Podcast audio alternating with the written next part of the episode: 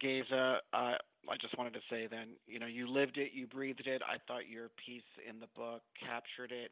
You created the sound that was it was the soundtrack. It happened fast, you know. I I got here in 1979, or like early January 79 and it was like for me having experienced the scene in New York City when I got here, it was like a brush fire. It was just happening really fast. It already uh, obviously had started by the time I got here, but it was an amazing experience for me. And in the in the chapter that I wrote, uh, it was my experiences of coming from New York City which was pretty much elitist. I mean, in New York City, it was always, well, it was the Velvet Underground and the New York Dolls, and can anybody top that?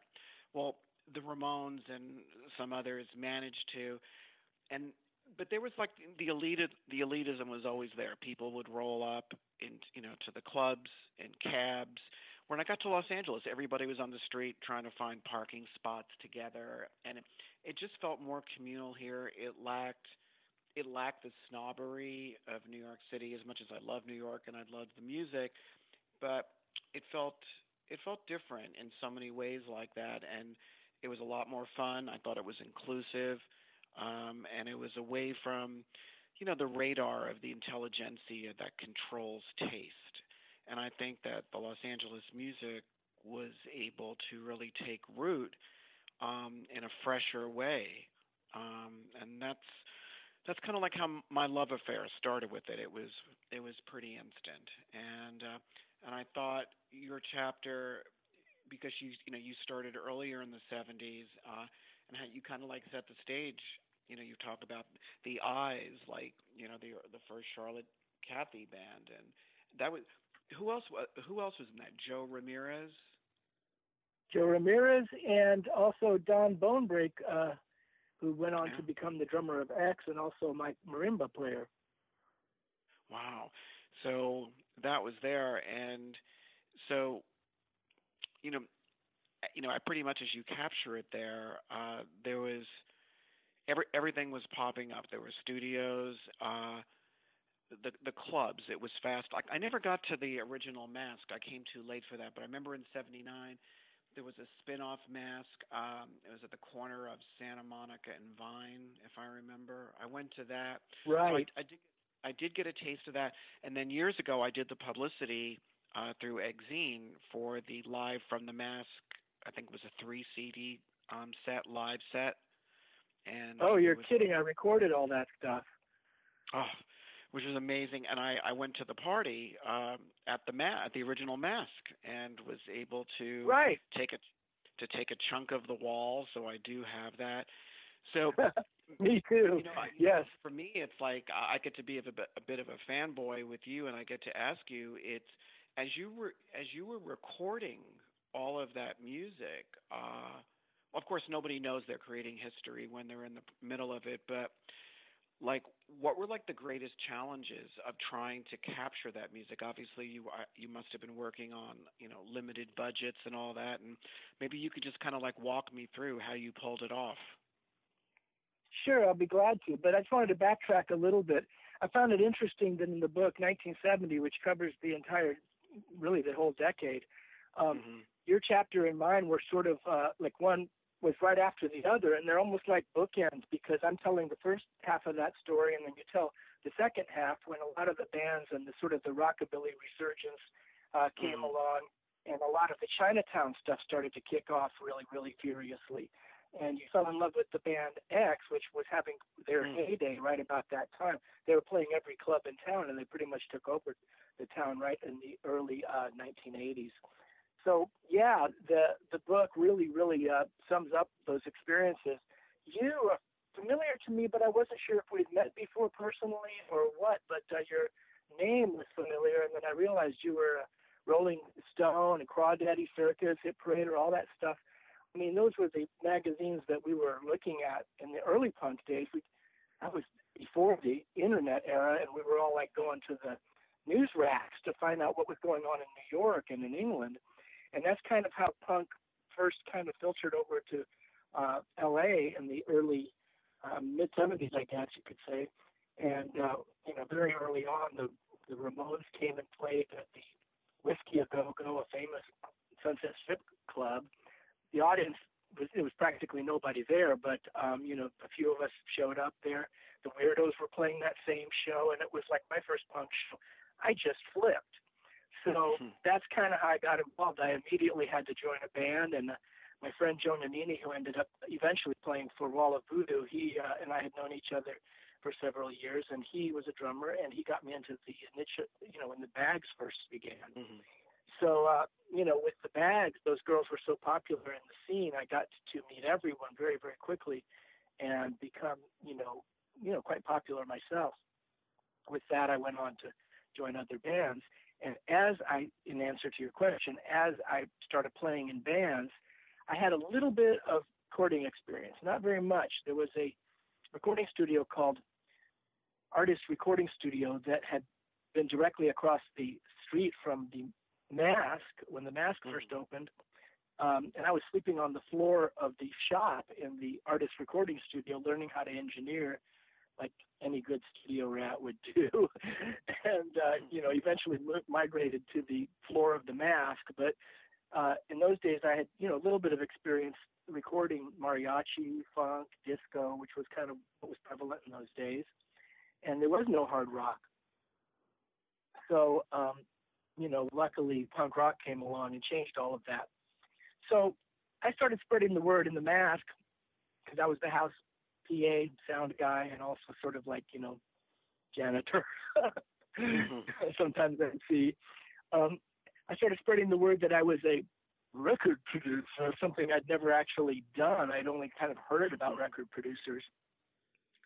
And Darby Crash tapped me on the shoulder one day, go in his typical style. You a producer? Produce the Germs. So I asked him like, well, what's going on? And he said, well, Slash magazine. We all adored Slash magazine. Right. That was the sort of the mouthpiece of, of punk in those days.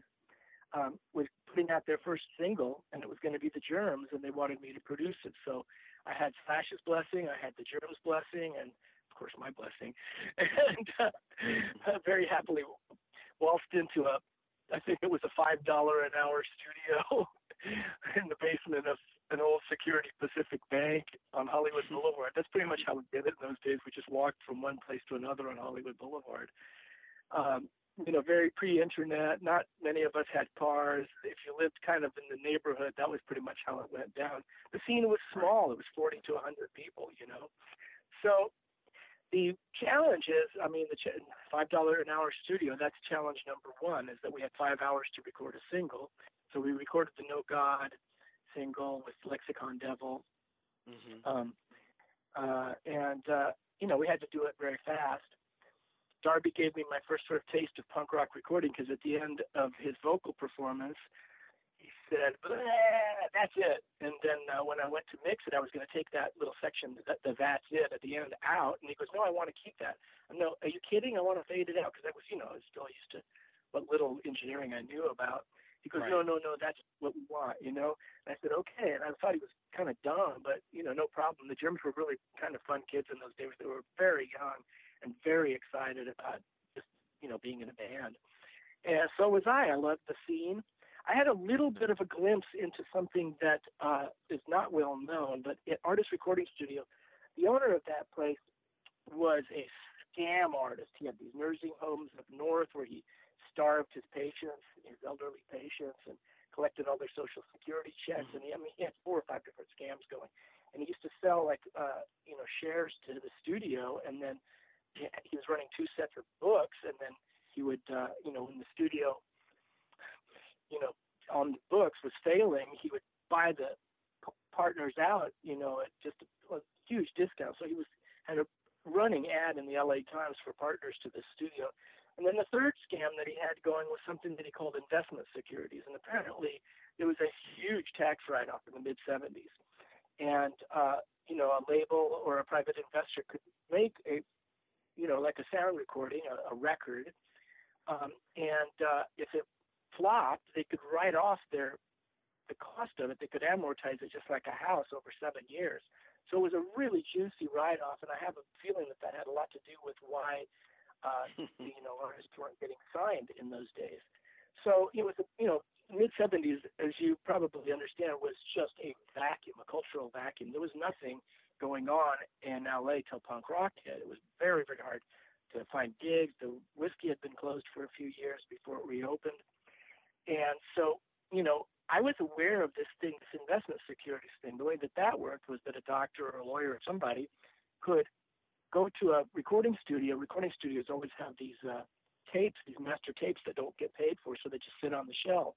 They make a like a little secret deal with the owner of the studio to uh, you know put a synthesizer on there, modernize the vocal or something, do a new mix, and then they could buy this master. So you know they would buy the master from you know my scanny studio that I worked at um, for like a thousand dollars, and then go to a record company executive, a friend of theirs, and have them write up a thing that said yes, this has commercial potential, you know, and and get a fake invoice from the studio, a bill for like ten thousand or even like you know fifty thousand dollars. So they paid ten thousand dollars. They got a letter from uh, you know uh, uh, somebody official, and then and then uh, they got a fake bill for like you know fifty thousand or twenty thousand dollars. Now that was the new value of this recording. They put the record on the shelf, you know, on their shelf, and then they would amortize this fifty grand, saying that they'd taken a loss. So it was very very easy to write off losses, and I believe the record companies were in on this too. But you know, on a smaller level, I got a whiff of it through this investment security scam that the studio was running. And um, I've spoken about this before, but I believe that that had a lot to do with what was going on in the mid 70s, and also why some very, very promising acts, such as you know the new punk rock thing that was starting to happen like in the later 70s, uh, why those bands never got signed, and only the cutest bands like the, uh, you know, the Dickies and you know X was a pretty safe band, a wonderful band, but a pretty safe band. So you know, and Slash had something to do with that too. So it was complicated. It was very, very hard. I was personally actually, uh, you know, you mentioned that you know nobody really knew what was going on. I was older than some of the other people in the scene. I was pushing 30, so I was actually I did have a sense of history because I had already uh, had quite a, a you know, career in the 60s as a student activist. So I was aware that this was kind of a wave that happens only once every you know 10 years or so, and that I was right in the middle of it and that if in, and because of the investment security scam, I also had this you know creepy feeling that if I didn't record these bands, nobody would. So I made it really a labor of love. I mean, it was not like a big money maker. It was enough to kind of pay my bread and butter, you know, lunch money. But you mm. know, I never made much money. A couple hundred bucks, you know, on you know each of the records that I made. I made over a hundred indie records, especially punk rock records back in those days. And you know, only the Dead Kennedys really made money for me so it was hard, you know. When we recorded the Dead Kennedys, I went up to uh, San Francisco, and Tewksbury had an amazing collection of microphones. That was when I first discovered how these ancient vintage German tube microphones sound fantastic. We used one of those on the Offers Boys. He sounded incredible, like a roaring lion through that. So of course that got me excited. But the studio had this ancient, you know, Ampex tape machine, and the brakes on the machine were broken. So literally you know, there's a way that you can rock the tape back and forth so it slows down a bit by hitting rewind and fast forward.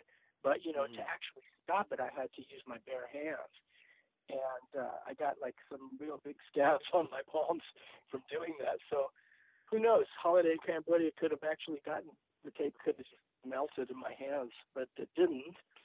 And it came out as kind of like, you know, the the germs thing got me notoriety. Enough to start getting other bands interested. I mean, mm. a lot of people liked that record. But Holiday in Cambodia was also released in England on Cherry Red Records. And there was a fantastic right. mastering engineer named Porky Prime Cuts who did an incredible job on it. And it just sounded like thunder. So when that single, the 12 inch single, came back to the United States, it was on. Everybody knew about me, and Black Flag and many other bands contacted me after that. I also did the uh, live sound for the Screamers through their whole heyday. I wish I could have recorded right. them, but they were such snobs, you know. So that's basically that's basically what it was about. You know, it was kind of a very fast-moving time. I was aware that uh, you know I had to do something, or perhaps no one else would be able to, and uh, that's how it began. No, um, you mentioned um, the Screamers in your chapter, and I uh, I have a mention of them also because they were an insanely great band. And of course, they never put out an album. I did buy recently, a couple of years ago. Uh, it's a, it's all their demos. And did you record those demos? Yeah, but unfortunately, something happened on master tape, and what you hear on that bootleg is a, a, a cassette copy of a cassette copy of a cassette copy. So it's like you know really bad quality. But I did a beautiful demo in Paul Roessler's uh, uh, uh, garage in Van Nuys where they used to rehearse. And mm-hmm. uh, Paul Roessler and I were very good friends. I actually got him into the Screamers, and uh, you know I was dating his uh, his sister Kira at the time, and you know we were all kind of a little family. So um, you know I made those demos, but unfortunately they really don't sound like. You know, Rene Daalder got a hold of that band, and he was a video artist, I guess you could say, because he had made one pretty fabulous movie called Massacre at Central High. Um, but uh, he was a big old stupid alcoholic clown, and he really did a lot of damage to that band because he sort of Svengalied them into thinking that they were going to be a big video band. And uh, unfortunately, uh, that didn't happen fast enough. The MTV era didn't quite arrive when the Screamers were expecting right. to. They were holding out for a big record deal, and it never transpired. So I wanted to record them, but I never got a chance to really it's really a shame. A lot of so I mean, as history goes, most people will never have heard of the Screamers, but they were they were in they were in the front line of great bands. I mean, like when they would play the whiskey, it was like three sold out shows in a row. I mean, that's the way it went for them. Yep. I actually saw them back in New York. It, I think it was the summer of 1979. After I'd moved out here, I went back just for a vacation, and they played at that club Hurrah with Robert Fripp on guitar. And yes, I mixed was, that show. I remember that. I was the roadie at the time, and I did that tour with oh, them. Robert Fripp wow. was a gentleman. It was really, really uh, inspiring because, of course, he was one of my heroes, heroes from the early '70s, the days of Red and King Crimson. You know, so uh, you know that that was one of those moments that just, you know, you just live for those moments. It was uh, really ultra special. So, um, yeah, you know, and then all the bands start getting deals. Uh, things change. I mean, I, I did love the diversity because you know, like aside from you know the edgier side of the musical spectrum, then there were bands like uh, The Last, The Plimsouls, Gary Valentine and The Know, and for me, right. it was really just amazing. Like you, it, it was like there was five genres happening. You know, not to mention that you know Wall of Voodoo, which uh, was going on, and then also too what i thought was really interesting about los angeles music there were more women in bands than there were in the new york bands. I mean obviously the new york bands had you know i mean it's, it's patti smith it's uh it's deborah harry and and that gal annie golden from the shirts. But when i got to los angeles you know whether it was obvi- know obviously x there was the bags the alley cats uh women had more sway uh, or influence on the scene, and I, I took note of that. And also, too, um, the New York bands didn't have any Hispanics in them. And when I got to Los Angeles, you could, you know, you could feel like the influence. And of course, the Plugz would come. Uh, so Los Angeles doesn't always, you know, it's always kicked down a notch. It doesn't get, you know, the front line of, you know, the New York City bands, but the diversity that was here and the talent is just amazing. And it's always great that when a book like this comes along, that there is that opportunity to sing some praises and look back and see what was achieved, uh, which is great. So at the time, I was working. So I uh, I got here and I got a job at a PR company, and I was doing you know completely utterly mainstream publicity during the day for people like uh, Leif Garrett, Hall and Oates, Eddie Rabbitt, Dolly Parton all of that kind of stuff. And that's how I learned the craft of PR. But at night, and I lived right over on Norton near Fair, Fairfax, so the Starwood was walking distance, which was amazing for me. And you know, Tuesdays and Wednesday nights, uh, you know, the punk or new wave nights with Rodney Bingenheimer were just uh, uh remarkable. They were uh, uh, the great bands played, and then Rodney would be playing the Los Angeles records that were coming on his New Wave night that he would I remember, you know, him playing like for the first time the B52s, which is sort of emblematic as the scene is growing nationally and that was uh th- that was really special and uh these days, you know, the the scene is so different. I mean, it happens more on the internet. I don't know if there's as huge of a fraternity now as there was then. Um, I mean, I know there are, you know, obviously the Echo Park bands, uh, Silver Lake.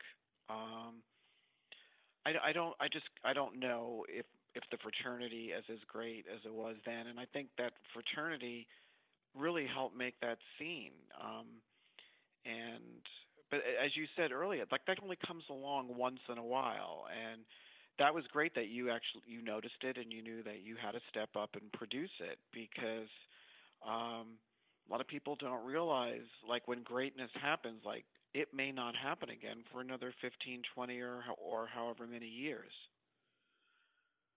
So um, yes that's so absolutely yeah.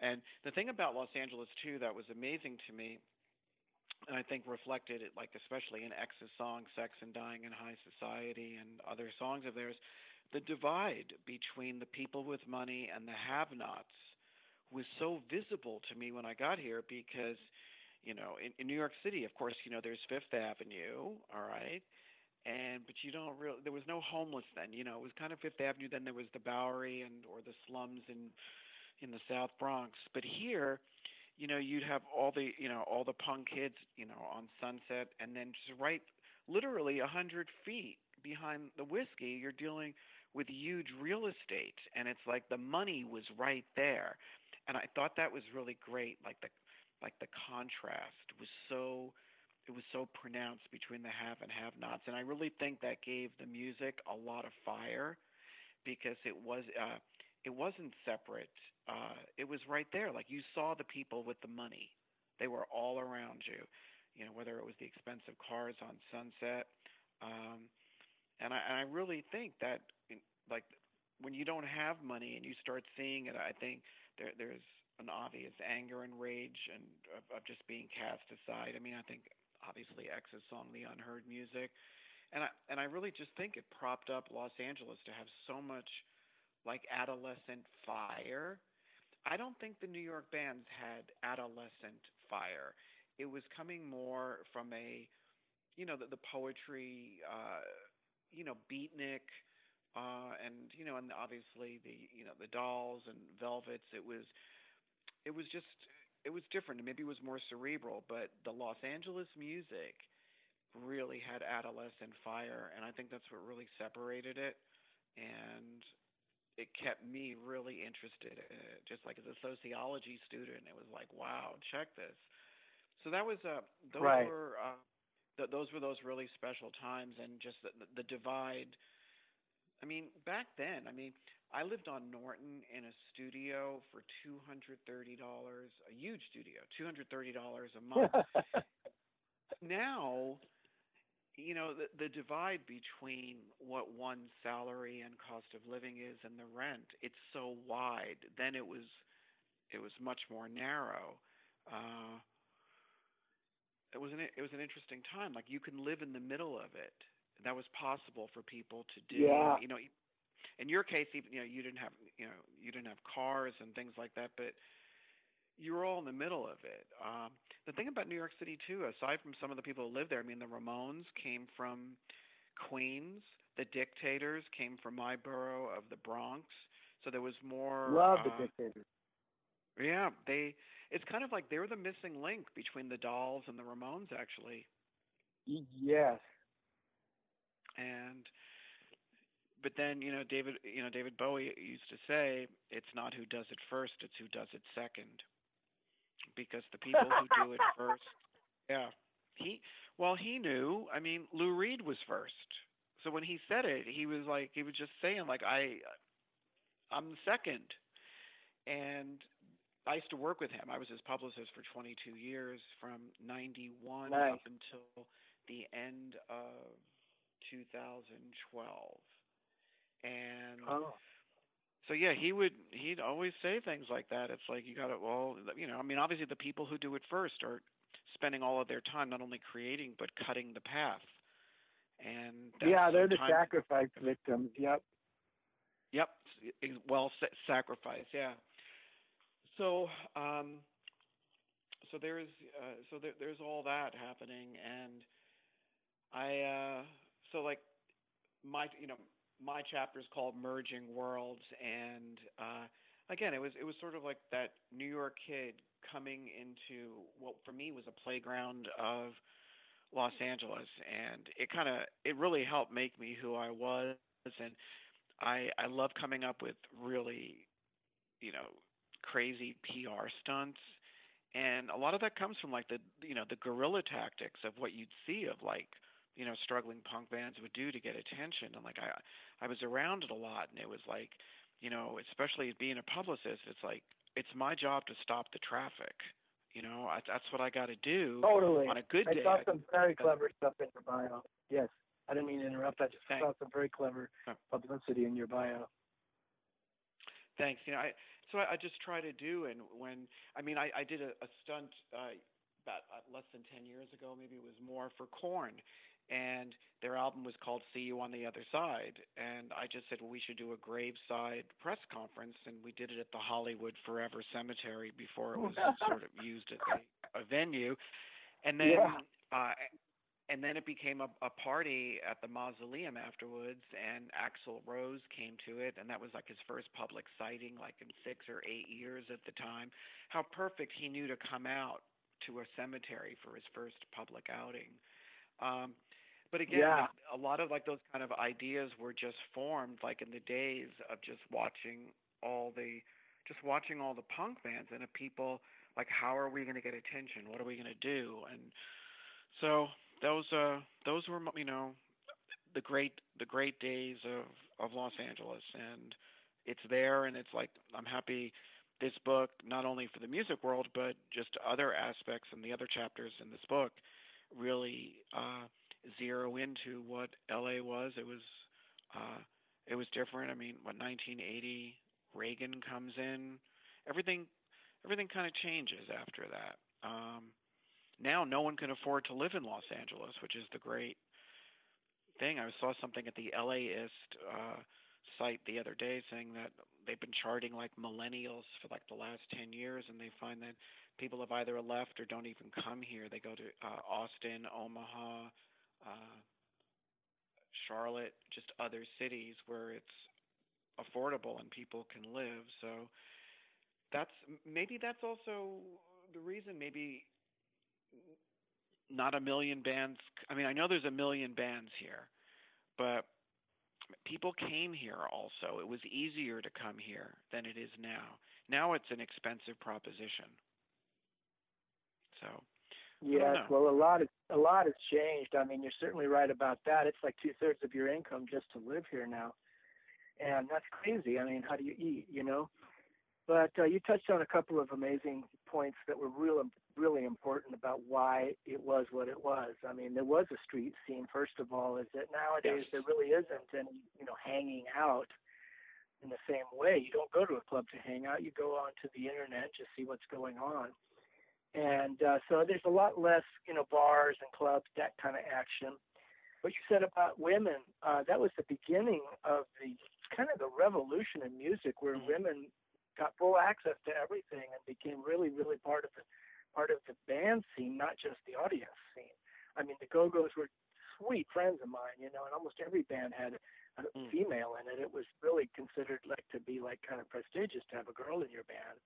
And so we were doing a lot of like you know, teaching girls also how to play. Like um, Charlotte Caffey mm-hmm. had wonderful skills as a keyboard player, but uh, Joe Ramirez and I really, really coached her on bass guitar, and then suddenly she picked up guitar, and boom, the Go Go's. You know, that's kind of how it went. It was really, really, really rapidly forming. And like what I liked about your story that was so cool was it really, really showed the sort of the bubble when it sort of mushroomed not into the mainstream but sort of just became universal across town LA became a big music town again. There were, you know, six or seven clubs going uh, every weekend with you know all the local bands. You know, I mean, I remember trying to get those gigs, and you know, it was it was competitive, and that's good because what was happening was there was a lot of good places to go see bands. And sometimes you know new bands would come out, so that was like fun too. Spin-offs would happen. That was another really great thing about it. But you know, the difference mm-hmm. in technology when you had to actually go out and have a street scene where your friends were sort of local and then where there was like this you know mass influx of women musicians which made the scene honestly that much more fun because suddenly the girls were right there. And uh you know that's there's a lot of really great things about that you know there was a lot more dates to choose from and there was these musician girls like you know real you know hotties with a lot of attitude you know i love that. And uh yeah and you know it's just it's it's true. They they looked badass like uh the gal from was like Alice from the uh the Bags, right? And also uh, yeah. Patricia. Patricia, like she was yeah. she she looked like Elvira before Elvira, right? Yep. I think gorgeous. She yeah. She, and she was amazing and then of course, you know, we shouldn't forget the great Runaways um as being as as being pivotal too as as gals with instruments. I think because Kim Fowley assembled them, they're they're maybe thought of as not as do it yourself, although they were. I mean, they they were they taught themselves how to play. So always have to. Oh, I have a, I have a lot to say about about the Runaways yeah. because um, simply because the um, we're doing this uh, uh, three part documentary film series about the roots of Hollywood punk because the Hollywood punk story, as you were explaining, never really got told properly. New York had its own publicity machine and they really supported their bands. LA, like I said, in the shadow of the music industry, tried to bury its punk rockers until hardcore kind of made it universal because Black Flag and those guys went out and toured the country on their own and got the word out. But uh, the Hollywood scene, which was the proto pivotal scene, kind of like, you know, got swept under the rug, unfortunately, because it was a very dynamic and diverse scene. But Kim Fowley and the Runaways show up again and again and again in these interviews. We've interviewed, you know, like close to 50 people now from the, you know, early mm. early Hollywood scene. And uh, as it turns out, Kim Fowley and Rodney Bingenheimer, Kim Fowley has been, you know, kind of sometimes reviled, you know, right. and uh, a lot of people say, you know, different things about him. But the fact was that he was a Svengali, and he was able to put together the Runaways we went and saw the Runaways even before we were in punk rock bands. Very, very close. There was this period of time that I like to call the cusp. That's what we're calling it in our movie. Um, the cusp was sort of like the Zolar X, motels, pop. Mm-hmm. There was a lot of bands that were renting halls, but there was no clubs yet. There wasn't much hard rock in LA. Well, suddenly the Runaways show up, and we go see them at the Whisky, all the sort of proto punks that we had just, you know, started seeing bands um, you know, playing kind of a harder style of music. And, you know, there was things you could say about the Runaways, but Cherie Currie, of course, was like a little sex bomb. But more importantly, much, much more importantly to the punks, we all fell in love with Joan Jett. She lived right off of Sunset Boulevard in a little, I forget what street where that was, pr- probably pretty close to where you were living. Um, and uh, all of us, the germs, I think Darby was living in the same apartment with her, and we would go get drunk there all the time. So we already kind of knew who she was. But when the Runaways came out and played, Joan Jett, that girl, she was like all of like 16 or something. She Yeah. Kicking major booty. I mean, that girl could play the guitar just so tough, you know, just like a little dyke, you know. I mean, God bless her. And uh, that inspired all of us. She had this leather jacket. She was cute. She was playing good. You know, the rest of the band mixed reviews, I would say. But uh, we loved Cherie because she was cute, and we loved Joan because she played so good and she was so tough. So you know, those were the days when everybody kind of knew each other. Your best friend was also your hero when they went on stage. You know, or you know, you might live in an apartment building with you know three bands, and you know they're your friends at the apartment, but when they go on stage, they're your folk heroes. So that's pretty much how it went. I remember mm. that uh, Runaways and Kim Fowley, a lot of the shows that he created were pivotal, and so you got to give credit where credit is due. You know, he's dead now. We got a great interview with him too on his deathbed, but uh, wow, you know, he's he was he's really something. He was like a you know kind of the whole spectrum, like from psycho creepo to uh, you know genius. Yeah, he uh, he captured it. Like one of my great memories. I moved to Los Angeles, and as I said, I was living on Norton, so I I went to the uh, the Rite Aid or whatever it was called, Thrifty Drug at uh, Fairfax and Sunset. And next to me online was Kim Fowley, and of course I couldn't look. I, I couldn't help but look to see what he was buying. It was a bottle of you know so, something so he could bleach his hair. It was great. That was like my introduction to Los Angeles in the first week. It was just, it was great. It was like one of those great things, like it just came right from a movie, and that was fantastic. So, uh, well, this has been really great, and I, I know we've been going for like about, I guess, around 35 minutes. So I think that's good and Chris, I'll reach out to you separately on email. I'd, I'd love to meet you, and yeah, same here. I, when I saw when I saw your uh, your background and your writing background, I, I'm sure that I you know followed a lot of your articles in Rolling Stone, for example, and also yeah. your you know PR maven. I'd be very interested in talking to you about these movies. I'll reach out to you, and maybe we can get. I have some travel coming up. Uh, so maybe we can get together in December at some point. So I'll hit you on an email uh, separately from this, and we'll come up with something. Maybe we could just we could meet somewhere downtown for dinner one night and just sort of go for it. Oh, that would rock! I would love that. Thank you so much. All right, sure. So let's keep that in the plan. All right, Andrew. Thanks for uh, hooking Gaze and I up for this podcast, and uh, there you go. See y'all later. Okay. See you later. Bye bye. Bye bye.